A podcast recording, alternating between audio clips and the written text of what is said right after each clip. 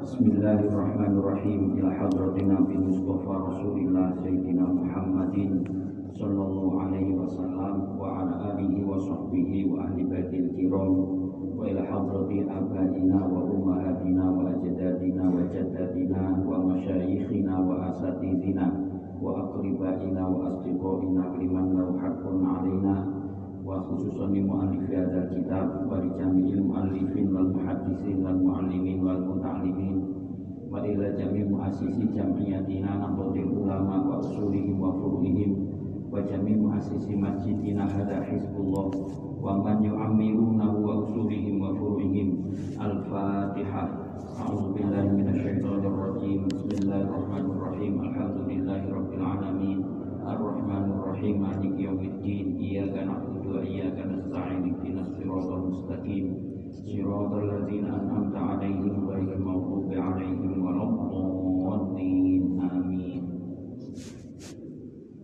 بسم الله الرحمن الرحيم Untuk sebab Hurmatul Masajid Sejak Jum'ah Ini sabun selesai Mungkin babu Hurmatul Masajidi Bab menerangkan kemuliaan masjid Kehormatan masjid. Qala al-Fatih Abu Lais As-Samarqandi rahimahullah Hadasana Ali Asad dari Al-Hakim Ubaidah bin Muhammad As-Sarfosi Solih bin Kaisan An Abi Fatih An Kasir bin Zaid An Anil Muttalib bin Abdullah An Abi Hurairah radhiyallahu taala anhu anin Nabi sallallahu alaihi wasallam. Annahu qala idza dakhala ahadukum al masjidah fala yajlisanna hatta yusalli rakaataini kita takramani gitu ke masjid. Idza dakhala ahadukum nalikani salah setengah dengan mlebet masjid. Fala yajlisanna ampun ngantos lungguh rumiyin temen jadi niki tauhid.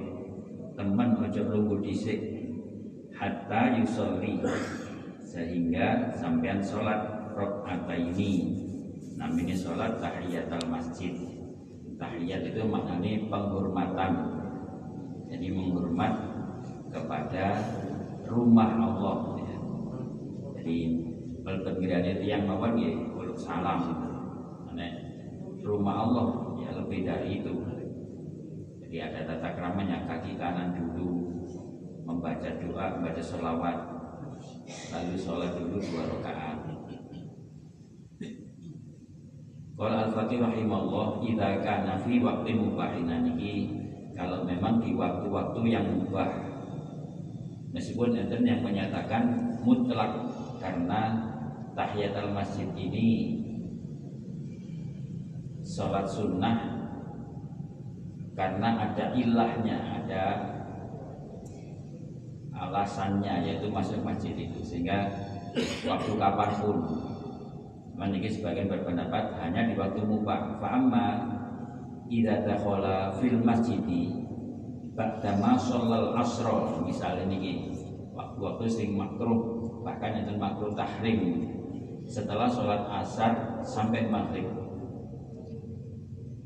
Lajeng wabak dama sholat fajr setelah subuh ngeten niki. Mari subuh lek mlebu masjid. Sampai terbit matahari tinggi. La yang bagi yusolli. Tidak patut. Nanging annahu bani li annahu ya.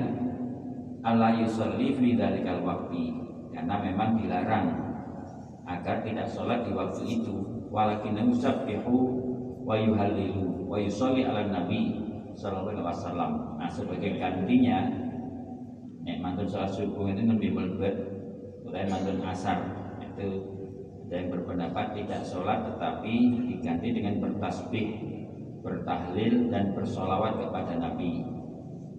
Fayanalu fadl sholati sehingga bisa memperoleh fadilahnya sholat. Wa ada hakul masjid juga tetap melaksanakan haknya masjid yaitu dihormati.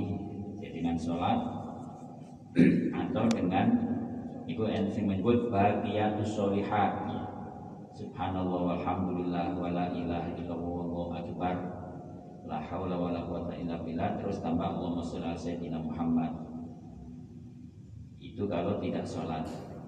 Atau misalnya Jumatan telat khotib wis khutbah itu pun sholat karena mendengar khutbah itu rukun Jumat.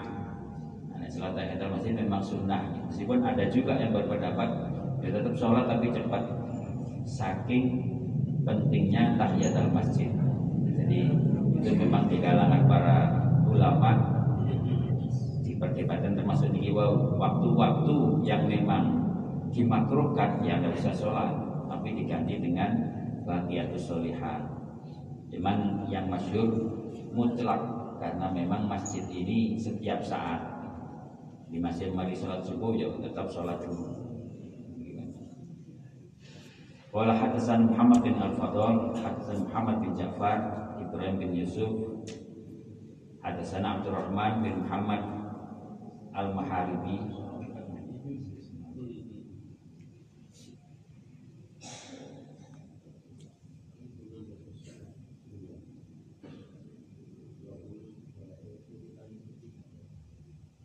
Lais bin Abi Sulaim an Ba'di Asyakhihi Kola Balagho Abad Darda'a Anna Salman radhiyallahu ta'ala anhu ishtaro khotiman ini sesama sahabat jadi ada berita sampai kepada Abu Darda bahwa Salman Al Farisi ini sama-sama asal Sufah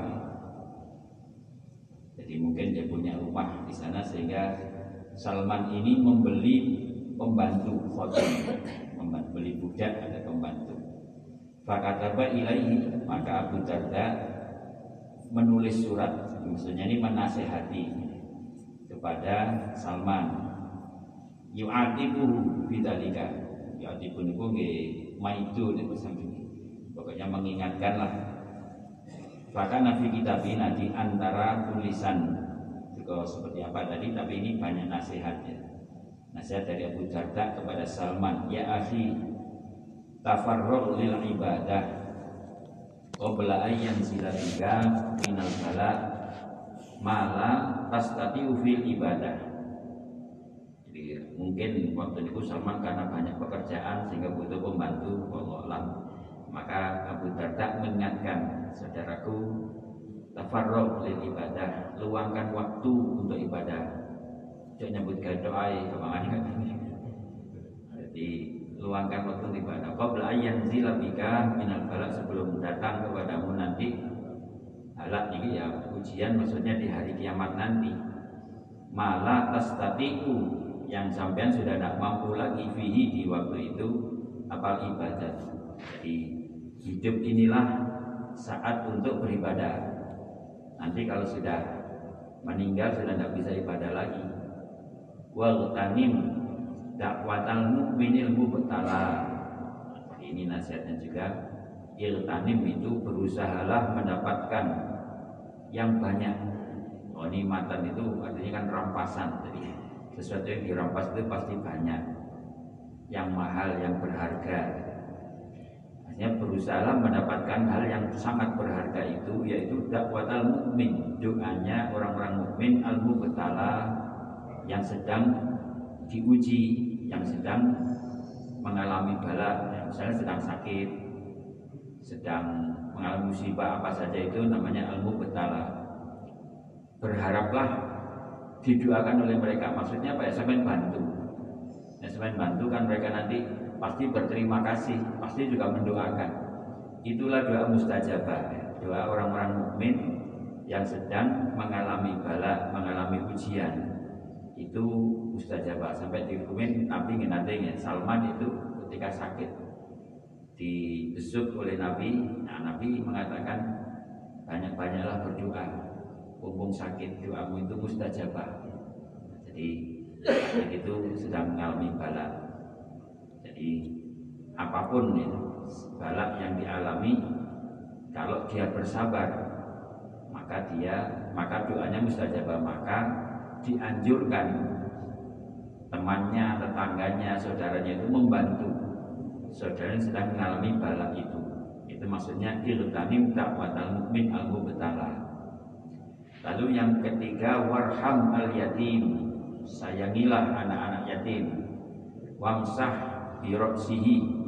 Kalau perlu diusap kepalanya.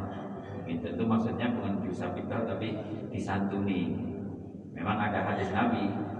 Nek sampai mengusap kepala anak yatim itu setiap rambut yang diusap itu mendatangkan maghfirah. Wa dosa kula sampean sak rambut itu sepuro kabeh. Tapi buat diusap-usap tau maksudnya. Usap tau kuliah. Boleh ngaplo gitu.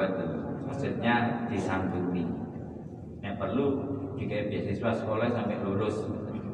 Jadi segalanya ditanggung. Itu. Ini waat imhu minta amika beri makan anak-anak yatim itu dari makananmu. Ya sama seperti yang kamu makan itu. Jangan dibelikan yang murah-murah yang sama kalau sampai yalin buka maka akan lembut hatimu. Waktu diriku hajatika dan kamu bisa sukses bisa memperoleh apa yang menjadi hajatmu. Jadi ini namanya tawassul jadi anak yatim itu bisa dijadikan wasilah supaya hati ini lembut tidak keras buatan apa namanya buatan egois. Coba lihat itu anak-anak yatim mereka itu untuk hidupnya susah karena tidak punya bapak ya kalau dulu memang ibu itu ya terbatas. Kalau sekarang memang ada sih perempuan yang banyak karir ya apa namanya single mom gitu. Masuk ijen tapi suki rondo tapi teles. Anaknya gitu kerambut jadi ini enten tapi buatan kata nah umumnya anak yatim itu memang tidak punya pendukung apa ekonomi dari bapaknya sehingga disantuni. Jadi itu menyantuni anak yatim akan melembutkan hati dan bahkan bisa menghasil mensukseskan hajat-hajat. Itu beriku hajat Jadi kalau kepingin hajatnya sukses santuni anak yatim. Fa ini syahidu yauman. Nah, sesungguhnya saya ini kata Abu Darda nih di sini dan Salman saya ini menyaksikan satu hari yakni an Nabiya Sallallahu Alaihi Wasallam. Wa atahu rajulun yashku ilahi kosawata qalbih nah satu ketika saya itu menyaksikan Nabi itu kedatangan tamu tamu ini mengaku kepada Nabi hatinya itu keras jadi itu men yang ngoten niku ngaku, nek saniki mboten ngaku. Nabi kula niki kok wangkot. kok kula niki rasane atos hati kula kanjeng Nabi. Terus pundi niki obatnya. Jadi minta nasihat kepada Nabi. Tapi jarang ya yang rumah saya niki. Jadi artinya hanya orang yang mau muhasabah yang bisa merasakan awak iki sajane atos apa lembut. Coba sampean rasane dhewe ati kula sampean iki. Sajane gak krasa nggih. Wis lumangsane bener ngono mawon. Padahal kadang-kadang tonggo delok iku kowe ku anu kan. Jadi penting maka kalau pengen tahu tanyakan pada orang lain atau dengarkan apa kata orang lain tentang kita. Itu penting. Oh sampean iku tibane gelem dirasani. Apa kata ketok balik. Misalnya kan itu hal-hal yang remeh tetapi bisa jadi. Yuk karena kerasnya hati.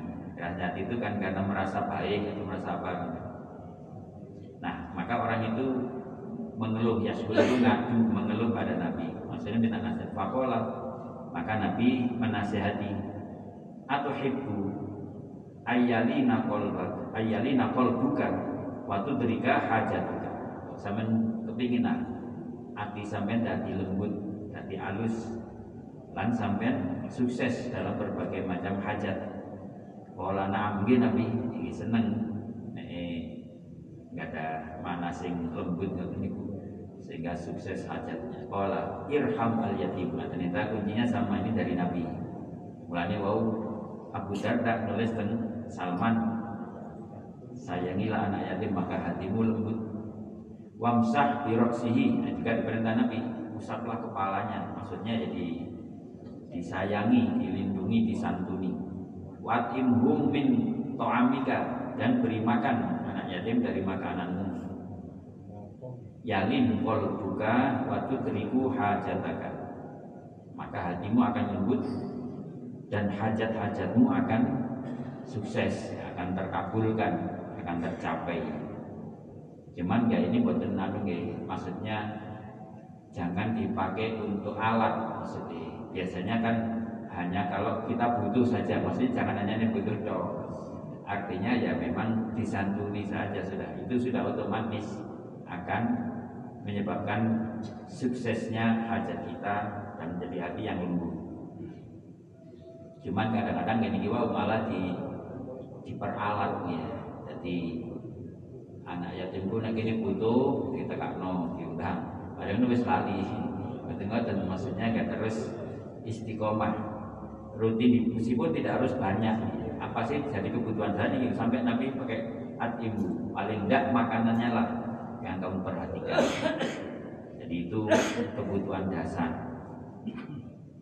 Asal ini gini gue tadi apa namanya jadi komersial profesi. Nanti sing kadang-kadang di panti ini barang sing pengurus panti ini itu sing ya itu bilang. Jadi hati-hati dengan anak yatim dan banyak hal gitu saat ini itu nopo mawon enten anu nih profesi ini. Sampai deh. Tahlil ini enten profesi ini cari nih kuda-kuda gede ini Jakarta nih tahlil itu nasing hitung juta sak paket hitung dinan ana sing 40 juta. Kalau ingin mau jadi tulisan apa kata nih oh ngono jadi zaman di zaman minta tahlil itu bisa suki. Tapi di Piko Jakarta mereka sini mereka buat nonton paling oleh abang nggak tentang dan mereka itu enten eko namanya ini namanya apa? Event organizer. Nanti nih apa saya kenalan di situ sebenarnya ya tugas para tak itu harusnya bukan ditransaksikan begitu ya. Betul mendoakan yang sudah meninggal itu iya diajarkan tapi kok tapi jadi begitu. Ya karena situasi ya, karena situasinya seperti itu Allah alam bisawab kata ya, termasuk apa namanya dai dai selebriti namanya dai yang seperti itu lalu pameran rumah mewah. Jadi dai kalau pameran rumah mewah ini gimana di TV TV jadi saat ini kok nggak montore sing apik dilekakno koyok-koyok iya ini kebutuhan.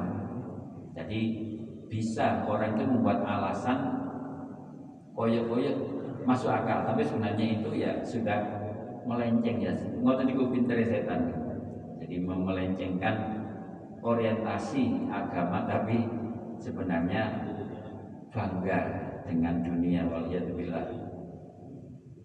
Nah niki ya asi terusan ini ya liyakun al masjid baitaka. Ini nasihati Abu Darda dan Salman mau Saudaraku hendaknya masjid itu jadi rumahmu. Mungkin Salman ini nopo nggak ada rumah beliau kalau kalau biasanya kan masjid nih ya Ashabu Sufah dikenal Ashabu Sufah sama Abu Darda.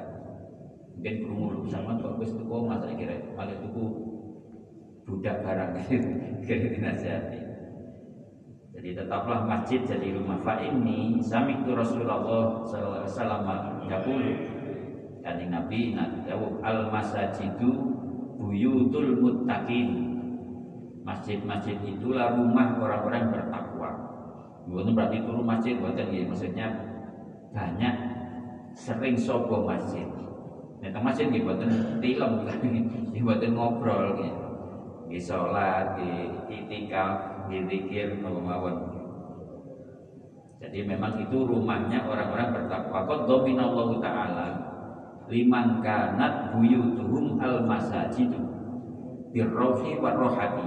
Sungguh Allah itu menjamin dominan itu menanggung liman kanat buyutuhum al masajid orang-orang yang rumahnya itu memang di masjid birrohi wa rohati dengan arroh itu ketenangan hati, roh itu longgar, lapang, gak sumpek.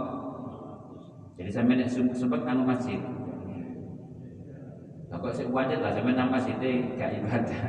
Jadi nek nang masjid terus sampean sholat, sampean sujud, sampean insya Allah hilang. Maka ini gitu yang yang sing duit duit buat yang beri masjid ini nomor kambing kok. Duit jadi ngoten.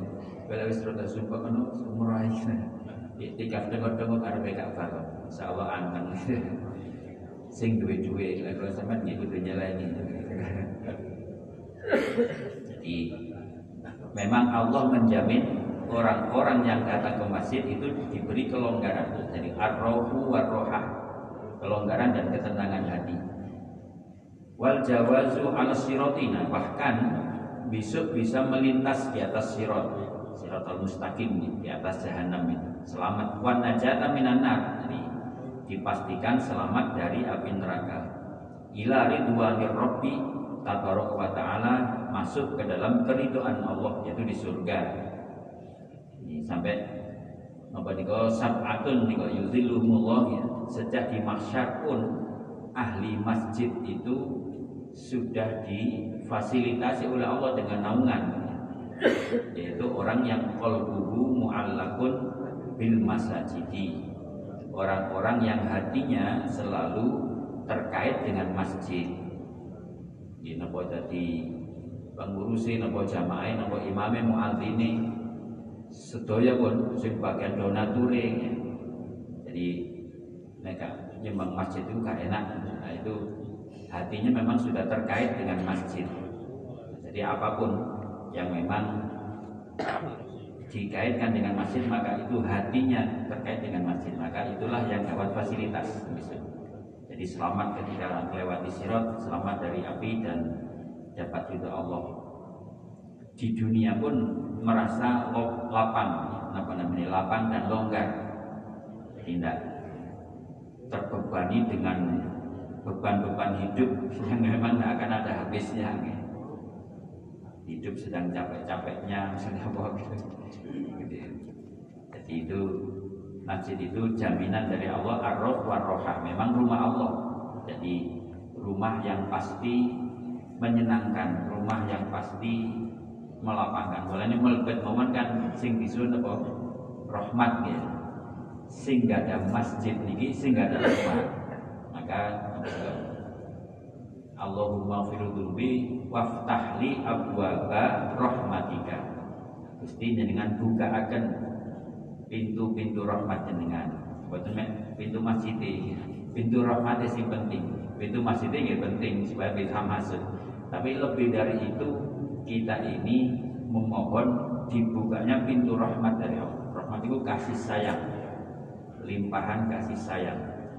Ya, jadi istimewa. Makanya memang bukan bangunan biasa ini, tetapi ini rumah Allah. Maka harus itu ada hormatan, ada kehormatan ada kemuliaan. Jadi datang saja mesti sholat dulu jangan langsung duduk. Duduknya pun juga harus taklim dengan apa dengan sopan dengan adab. Tidak boleh sempat makanya tidur tidak boleh. Makro sampai haram tidur di masjid itu. Dan mungkin kan disediakan oleh Nabi namanya sufa nih bukan di ruang utamanya tapi di sampingnya mungkin di kamar. Ini kan memang ada yang tapi hanya sekedar istirahat bukan tidur terus nih. Waktunya lebih banyak habis yang untuk ngurusin masjidnya. Ya paling kalau kelar atau malam baru istirahat di situ. Bentar nanti sudah ke masjid lagi. Itu namanya ashabus sufah jadi untuk menunggu apa-apa yang disampaikan Nabi. Jadi orang-orang ahli masjid itu diberi kelonggaran, ketenangan, selamat dari api neraka. Nah, ini yang kita harapkan bersama. Wal Al Hakim bin Umar, sahibi Rasulullah sallallahu alaihi wasallam. Kunu fid dunya adiyafan. Jadilah kamu semua di dunia ini seperti tamu. Ittakhadhu al masajida buyutan. Jadikanlah masjid-masjid itu sebagai rumah. Jadi nek di omah di malah kaya sedang bertamu ngoten kalau sampean kuali ya. Nang masjid ciut ya omahe sing suwe. Malah sing di embonge sing suwe, di pasare sing suwe. Jadi sebaiknya yang masjid lah yang jadi rumah. Wa awidu qulubakum ariqata. Biasakan hatimu itu lembut, riko itu tipis atau lembut. Maksudnya jangan keras-keras hati. Jadi awit itu biasakan atau bisa juga apa? Ya dibiasakan ditar, di tarbiyah, dipelajari supaya jadi hati yang lembut. Nanti kalau kalau ingin lembut seringlah menyantuni anak yatim. Wa aksiru at-tafakkura wal buka. Perbanyaklah tafakur, berpikir dan menangis. Jadi kalau sama ini diparingi akal ya oleh Allah. Diberi otak yang mampu berpikir, maka harus berpikir. Jangan diam saja. Jadi segala sesuatu harus dinalar. Kenapa? Kenapa? Ya apa ya cara niki? Itu namanya mikir. Ya apa cara nih sembahyang sing khusyuk? Ya apa cara nih sembahyang gak telat? Ya apa cara pun nopo mawon itu silakan dipikir itu tafakar. Atau memikirkan jika wow dosa, kesalahan, nasib nasib lewat besok terus nanggung banjir kira-kira ya cukup pasang nah itu namanya mikir ya, berpikir seperti itulah yang bermanfaat. Dan wal buka nah ini tentu menangisi kesalahannya. La takhtalifanna bikum al ahwa jangan sampai jangan sekali-kali bisa mengalahkan kamu. Apa al ahwa hawa nafsu. Karena hawa nafsu itu pasti ke arah yang jelek jadi kamu jangan sampai dikuasai oleh hawa nafsu. Sebaliknya hawa nafsu harus kamu gunakan untuk taat. Jadi hawa nafsu itu memang harus ada. Manusia itu pasti punya hawa nafsu keinginan-keinginan. Jadi yang itulah menjadikan spirit namanya semangat kita. Kalau sampean wani gelem berangkat kan mergo kepingin. Nah, harus diarahkan kepada yang positif, kepada yang baik. Makanya Allah itu nopo memberikan apresiasi, perhatian apa yang jadi kesukaan hawa nafsu itu. Misalnya sampai niku lek sholat jamaah itu itu Nah, itu kan supaya kita ingin dapat itu ingin dapat lebih baik, ingin dapat ingin itulah hawa nafsu. Nah, jadi arahkan kepada hal yang memang diridhoi. Karena memang dorongannya itu yang banyak ke arah yang dimurkai. Ammaratun bisu'i. Inna nafsa la ammaratun bisu'i. Maka jangan sampai dikuasai. Sebaliknya, kuasailah hawa nafsu itu. Nah, tentu orang bisa begini salah satunya di bahwa belum sebuah masjid insya Allah bisa menguasai hawa nafsu ini. Wis kadang-kadang si guru iso umatnya nggak tahu sobo. Jadi itu ahlul masjid itu memang istimewa jadi ahlullah ya, karena rumah Allah. Qala Qatadah radhiyallahu taala anhu maka nalil mukmini ayyura illa fi salasati mawadina tidaklah patut seorang mukmin itu terlihat kecuali di tiga tempat. Jadi artinya kalau orang mukmin itu dalam hidupnya ini hanya tiga tempat ini saja kemungkinan adanya. Tidak akan di tempat lain. Apa nih Pertama masjidun yu'amiru masjid yang dia makmurkan maksudnya dengan ibadah nih. Gim termasuk yang tadi silo merungokno dawu-dawu kanjeng Nabi, dawu sahabat, ulama itu memakmurkan masjid. Jadi insya Allah kalau sama ini di tempat yang benar. Insya Allah ini tanda wong iman. Kan ini nang masjid. Jadi ada di masjid untuk memakmurkannya. Wayabitu oh, wabaitun yasturuhu atau di rumahnya untuk melindungi yastur itu menjaga aib-aib kekurangan-kekurangannya jadi untuk melindungi dari panas, dari hujan, dari angin. Itu rumah tempat tinggal. Nah yang ketiga wahajatun labak sabiha atau di tempat-tempat yang menjadi hajatnya ya di pasar memang pekerjaannya berdagang. Nah, kalau supir ya di jalanan memang pekerjaannya nyupir. Kalau pilot jadi pesawat sana di terbang terus mana-mana Ya memang kalau itu pekerjaan yang memang jadi kebutuhan silahkan.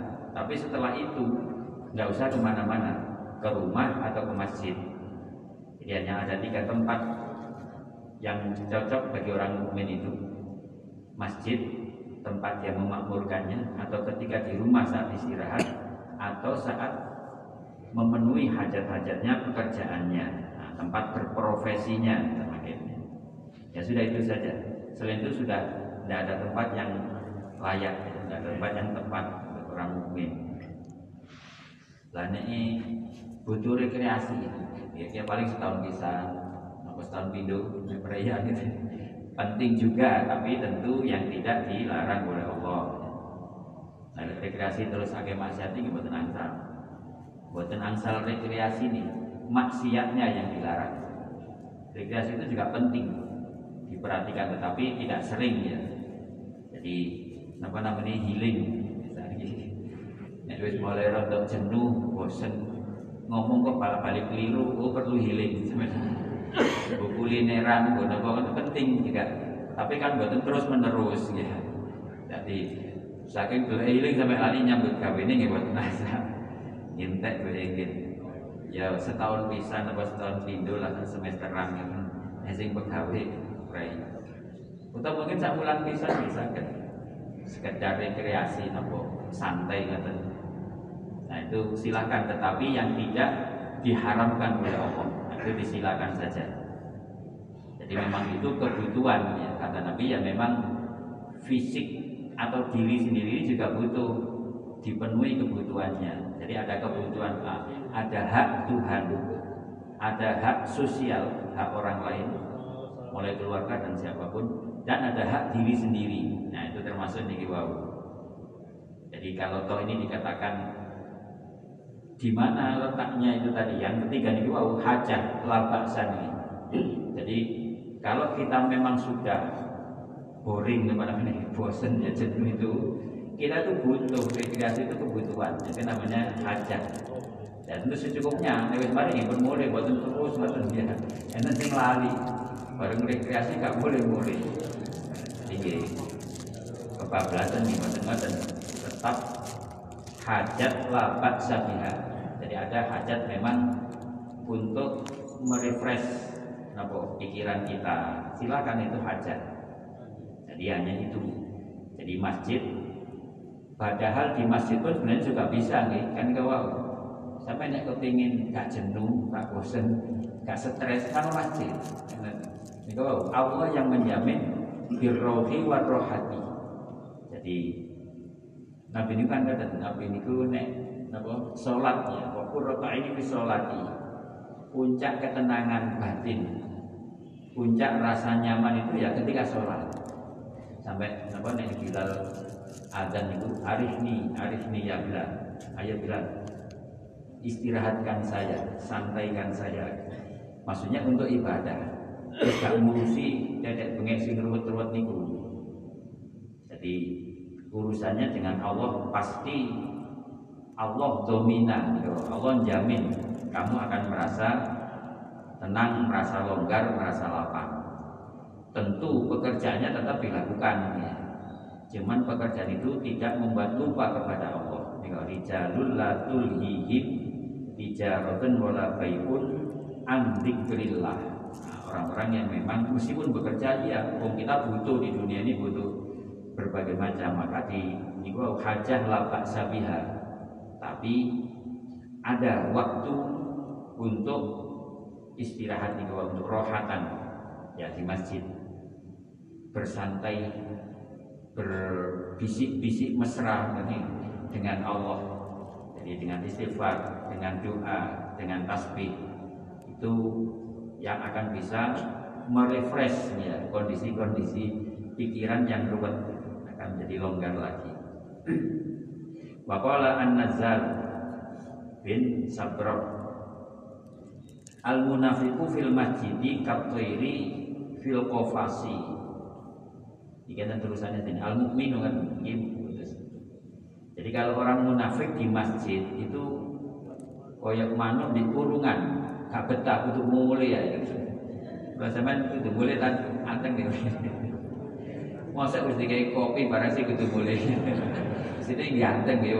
Boleh napa sih? Boleh kopi niku niku wonten. Jahe nggih wonten ya. Mulai kepingin marung bikin nang ndi kan. Padahal di masjid pun Jadi yang buatan kerasan di masjid itu munafik. Kalau yang bilang. Jadi nah terus ini kan wal minum fil masjid kasamaki fil yang dengan jadi kalau orang mukmin di dalam masjid itu seperti ikan di air, memang tempatnya di air. Iwan itu di darat malah mati. Yang di di banyak ibu kata jadi uripe di beriku. Jadi yang mukmin teng masjid itu betah, kerasan, buatan sampai ini sik mulian. Khutbah subuh mana wis gerundel. Ono napa sing duwe dedek suwe jadi ternyata kata Syekh An-Nazal itu tanda-tanda kemunafikan waliyadzubillah. Ini yang masjid itu sing kerasan. Tanda orang mukmin. Wa an Khalaf bin Ayyub anahu kana jalisan fil masjid. Fa'atahu gulamuhu yas'alu an syai'ina. Setunggal dinten Syekh Khalaf bin Ayyub ini sedang itikaf nopo-nopo di masjid. Lalu didatangi oleh pembantunya gulam itu pembantunya atau apa pegawainya gitu. dia selalu menanyakan sesuatu. Buat kunci ini buat nopo. Ansyain maka fakoma wa kharaja minal masjid. Summa ajabahu. Ternyata Syekh Walaf ini tidak mau jawab pertanyaan pembantunya tadi. Dia keluar dulu. Dari kharaja dari masjid Beliau berdiri dan keluar, baru di luar masjid menjawab. Apa nopo kon mantu? Anu, kunci ini wonten putih. Di metakon kunci, ngoten ini wonten kersa jawab. Fakilalah mufidalik, nah ditangletakan. Kok jawab ngoten kok kok ngenteni medal di masjid napa sih? Ditanya-tanya, kenapa kok harus keluar dulu fakola? Mata kalam tu fil masjidi bikalami dunia mundu kada sanatin aku iki wis pirang min sakmenitan wis gak tahu ngomong masalah dunia di masjid. Masjid tidak ngomong masalah dunia. Jadi mundu kata. Fakari itu an atakalamal yaum dan sampai sekarang saya juga tidak senang membicarakan masalah-masalah duniawi di dalam masjid ini karena masjid ini rumah Allah. Nah, bulan ini penting nih. Jadi makanya kampanye tidak boleh haram apa itu urusan dunia di masjid? Jadi ini sejak zaman Nabi. Masalah dagangan sampai Nabi ngerti ono pun nawak nawak nopo di masjid gak payu kan ono gak barokah tidak boleh transaksi di dalam masjid. Transaksi politik transaksi nopo mawon itu tidak boleh di dalam masjid. Sampai hanya masalah ini mohon saya kalau keluar betul di sini jadi saya tidak mau membicarakan urusan bahkan mungkin masalah yang menyangkut ini misalnya Napa kan ini pembantu napa saya ngurusi omah ini kok utapan kok di dompet e wau. Niku wonten pundi artane? Gak dijawab belas medal rumi baru di lemari kono baru ngoten. Nah, jadi niku saking taklimi dari masjid. Jadi masjid tidak dipakai untuk bicara-bicara tentang dunia.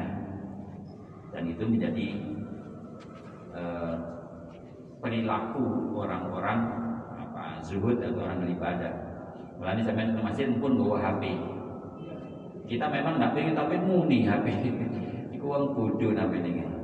Jadi sering keluar aturakan. Jadi uang nek nang mas juru masjid jelas sih. Masjid kan rumah Allah ya. Ini tapi tidak mel napa perumpamaan ya. Mau mas sampai ada tamu. Sampai lo katakan terus sampai cak omong terus uang sampai terima HP muni itu HP ini muni. Sama terus gak kira langsung jawab HP ini. Ini omahku. Padahal teman gak ina-pondok buat tiang itu nih nah Allah itu memberi kita hidup. Masuk pantas tadi di rumah Allah kita bicara kepada orang lain dengan urusan yang lain. Kan betul pantas bukan ini wow metu di sini di masjid itu urusannya kalau Allah buatan kali sinten sinten sing duwe omah ke Allah makanya harus hati-hati. Jadi sampai tanggal itu perlu nulisnya harap HP dimatikan. Yang membawa HP harap dimatikan. Akhirnya orang sing mlebu masjid. Waduh HP aku dipateni itu guyon-guyonan yang jadi masjid itu hanya berurusan dengan Allah saja. Pasti sampai nanti ini kok dijamin akan mengalami ketenangan Wis di masjid kok si robot aja sampai terus duduk pangeran Wis di masjid kok seiling HP kok seiling iki iki ya salah dewi jadi rumah Allah itu ya berurusan sama Allah, jangan sama yang lain. Jadi makanya ini hurmatul masjid itu harus sungguh diperhatikan. Jadi ini hal-hal yang bisa mengganggu sampai nabi kan kata sampai naik masjid ya misalnya kurung sikatan sampai sikatan sih kan kata udah sampai apa tapi mampu kalau sampai nabi sih naik mampu sampai kayak diuduran Soalnya di gunung itu enten yang lintu kan. Masjid kok ambu kejut misalnya. Nah, itu minimal makruh ya. Tapi nek sampai terganggu haram ini masjid. Makanya kan Allah tuh khudhu zinatakum inda kulli masjidin. Bukan khudhu libasakum. Kenapa nggak sekedar pakaian, tapi pakaian yang terbaik, yang bagus, yang indah.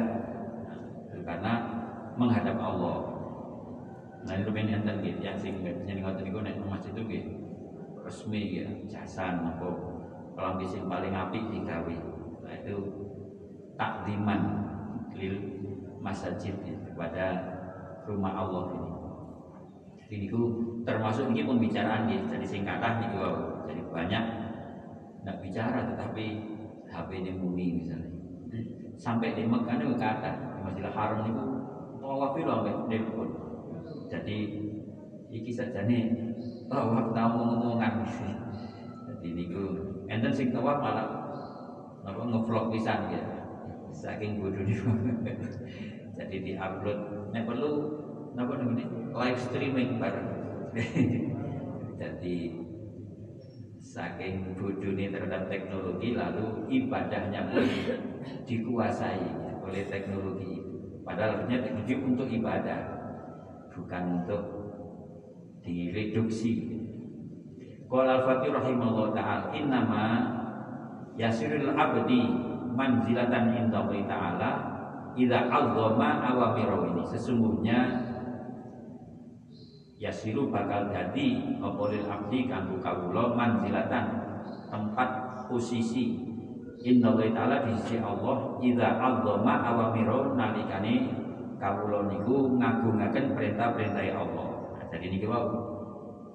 Termasuk kalau kita masuk masjid itu ada prosedurnya, ada perintah Allah tadi, sholat dulu itu perintah, meskipun sunnah ya, tapi perintah.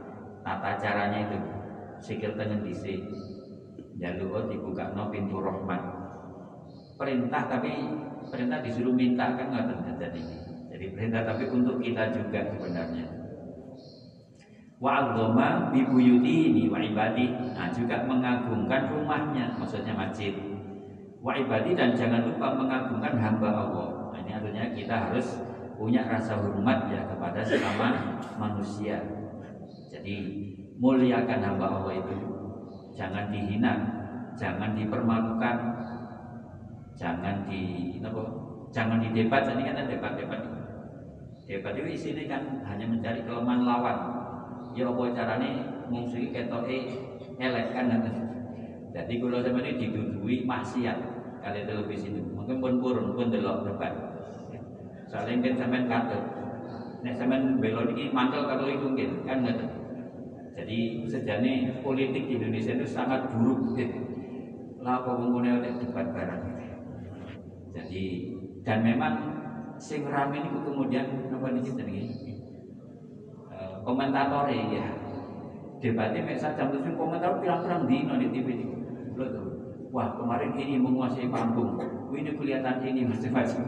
Jadi wis tambah gak karuan robot jadi itu sebenarnya apa enggak salah pelajaran pelajaran maksiat yang dipamerkan Ya kita harus pakai pandangan seorang mukmin nih.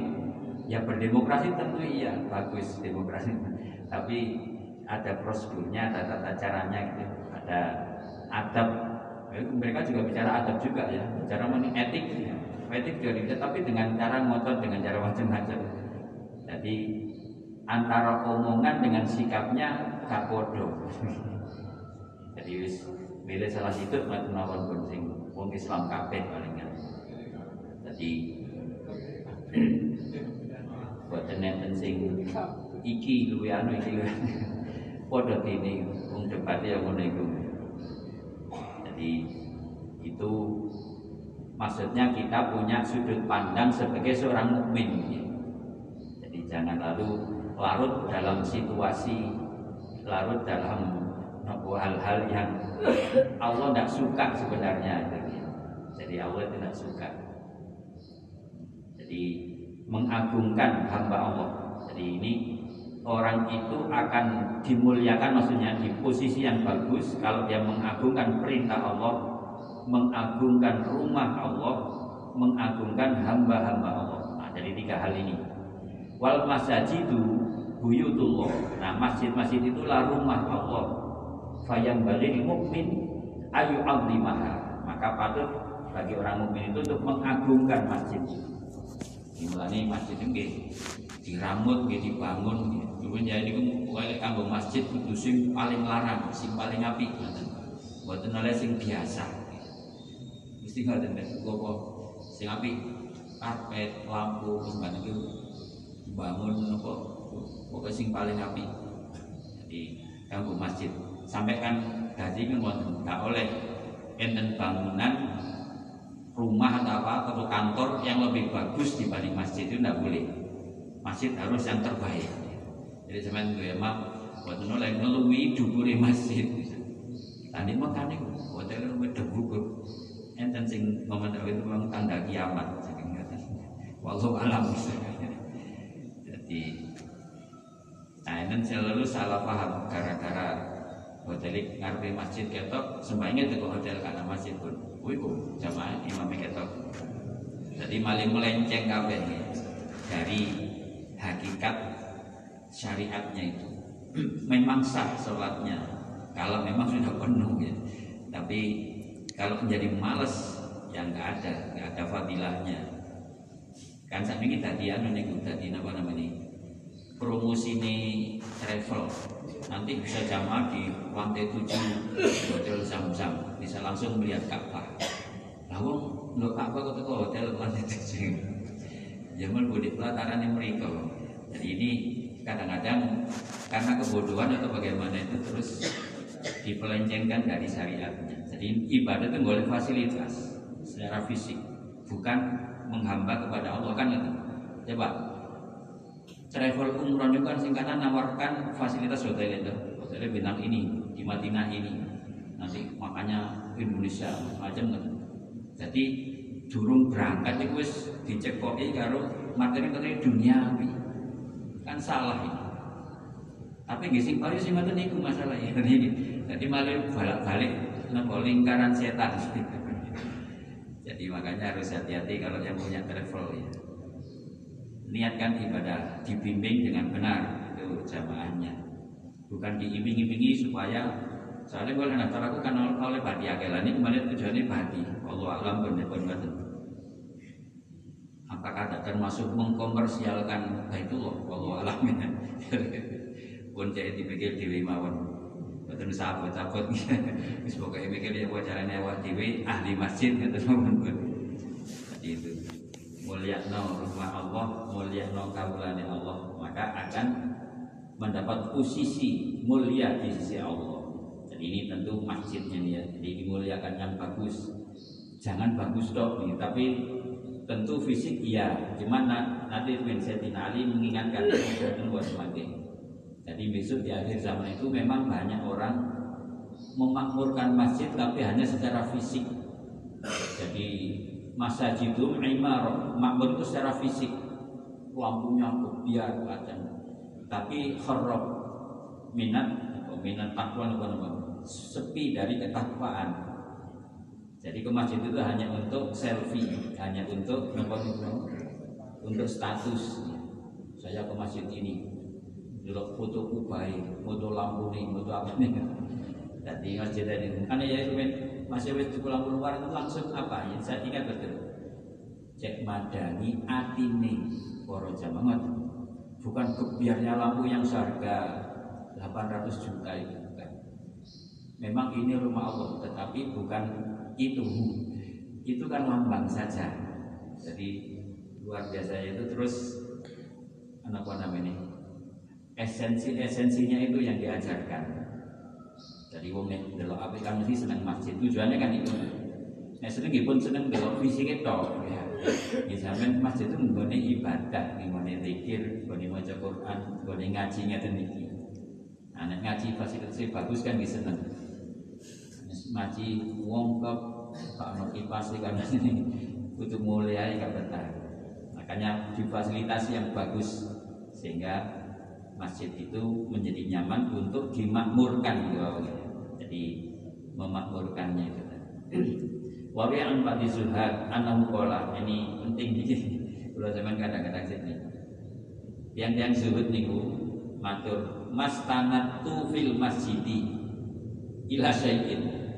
Niki sing seneng senden. Kula mboten natih teng masjid golek sendenan.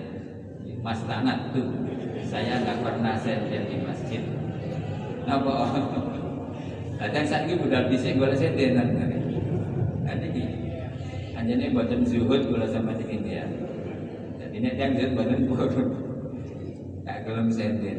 Soalnya pada senden ini bukan mau malas laya-laya. Ini kecuali panjangnya boyo ya pegel gitu. Jadi lalu mungkin masuk pegel dibelani bang loro-loro nang masjid. Jadi piro ini sih kita susah payah ini kan nggak jadi rumen ngoten jadi misalnya yang saya Ahnaf itu sudah sepuh sudah tua itu kalau puasa sampai mes mabut barang itu buatan koran bayar ya kalau mau semaput di lu lapasan timbangan itu semaput di akhirat. Lebih apik semaput di dunia ingat. Jadi kalau keberatan kelelahan capek susah payah dunia ini sangat sebentar. Jadi yang sebentar aja musuh sih boleh jadi mas tanah tuh saya tidak pernah bersandar fil masjid ila syai'in. Itu bahasa. Wala tawal tu kodami fiya benar itu sembujung nah ini kita sekira lewat ya meluruskan sekir jadi eh, yang bertemu turun sembujung di masjid. Ngapun itu termasuk suladab nih ya. Jadi di silo, mungkin apa namanya? Tawarruk, apa iftiros, di lumbuh silo, itu kan cukup bertekuk lutut itu bentuk ketundukan kan ngoten. Ya sembojong kan selonjor. Ya kok panjane sikilil anjene napa gringi kenapa loro nggih. Tapi pun ngadep mulon ngene Mas. Selonjor kita ngidul napa ngalor ngoten mawon. Tapi pun suwe-suwe pun waras nggih silo malih ngoten. Dadi niku tiyang zut niku ngoten. Mboten nate memanjangkan kaki khususnya selonjor niku. Wala takalam tu di kalami dunia nah, juga saya tidak pernah bicara-bicara di masjid itu tentang masalah-masalah duniawi. Wa nama qala dzalika yuqtada bihna. Kenapa orang zuhud mengatakan ini supaya ditiru gitu. Tentu ini pelajaran ya. Kan memang juga dari Nabi seperti itu. Cuman ini lebih apa namanya? lebih operasional, lebih praktisnya seperti itu. Bagaimana sih menghormati masjid itu? Ya kalau ke masjid itu penuh taklim, tawadu serius gitu ya dengan sungguh-sungguh tidak. Ini kok senden naik buat wantun aku malah deloso nopo sih? Film ya. Jadi tidak mungkin. Jadi ke masjid itu memang bertamu kepada Allah kan ya. Jadi masjid itu rumah Allah maka yang datang adalah tamunya Allah. Misalnya sampai jadi tamu nih presiden itu wani keluar sembujung ngarepe presiden. Gak wani jadi mungkin dia anu kali pas pampres gitu kakinya jangan dinaikkan. Lah niki ngaji ini Gusti Allah masa wani sembujung kan ngoten. Jadi itu pakai akal nih pakai logika. Jadi kita itu di hadapan manusia saja itu pasti kalau yang kita hormati ya pasti kita itu juga penuh hormat penuh takdim Nah ini di hadapan Allah, di rumah Allah mestinya juga harus penuh taklim itu maksudnya. Jadi tidak bicara-bicara yang tidak ada hubungan dengan Allah masalah duniawi. Nanti tidak bahkan bersandar bahkan tidak memanjangkan kaki. Nah, ini perilaku para azuhad setengah balik Wa anil Auza'i saking Auza'i radhiyallahu ta'ala anhu khamsun kana 'alaiha ashabu Rasulillah sallallahu alaihi wasallam wa tabi'una bi ihsan niki enten gangsal kebiasaan ya. Jadi karena 'alaiha ala itu netepi lima hal ini siapa ashabu Rasulillah para sahabat kanjeng Nabi dan orang-orang yang mengikuti wa tabi'un bi ihsan pertama luzumul jamaah ini memang kebiasaan para sahabat itu meskipun sudah ditinggal Nabi, mereka masih tetap lazim, tetap terus menerus dalam berjamaah sholat fardu. Wa sunnah dan mengikuti sunnah-sunnah Nabi. Jadi tidak pernah melenceng dari contoh-contoh dari Nabi. Wa imaratul masjidi nanti isi nomor tiga dan selalu memakmurkan masjid. Jadi kebiasaan sahabat itu memakmurkan bahwa memang rumahnya ya masjid itu kalau nggak di rumah ya di masjid atau di pasar tempat bekerjanya sudah itu aja. Jarang di tempat lain. Nomor sekarang watila watul Quran. Nah, kebiasaan para sahabat dan tabiin adalah membaca Quran. Yang kelima wal jihadu fisabilillah dan berjuang di jalan Allah. Dan memang waktu itu berjuangnya perang atau ya sekarang ini termasuk mengingat ini ya, belajar ini termasuk berjihad mempelajari ajaran-ajaran contoh-contoh Rasul Dawud-Dawud sahabat meneruskan beliau itu kita bermujahadah agar faham memerangi kebodohan kan memerangi ketidaktahuan supaya tahu apa sih kebiasaan sahabat apa kebiasaan yang dicontohkan Nabi dulu. Nah itu yang kemudian kita pelajari. Lalu semaksimal kemampuan kita meniru-niru ya mengikuti apa yang sudah dicontohkan itu. Nah itu lima kebiasaan para sahabat dan para tabiin itu selalu ke masjid, selalu mengikuti sunnah, memakmurkan masjid, banyak baca Quran dan selalu memperjuangkan agama Allah ini, selalu berjuang di jalan Allah. Dalam berbagai bidang. Jadi jihad itu sampai termasuk aktivitas-aktivitas duniawi nggih saged kok. Nyambut kamu itu jihad. Kalau memang niatnya benar caranya juga benar sebagaimana disyariatkan oleh Allah. Jadi tidak melanggar aturan-aturan Allah. Maka itu masuk kategori jihad fisabilillah maka inti kalau jenengan sangat mulut fatilah hikmah ya. Dan pulau panjenengan digolongakan ahlul masjid. Amin ya rabbal alamin. Astaghfirullah Rabbana Astaghfirullah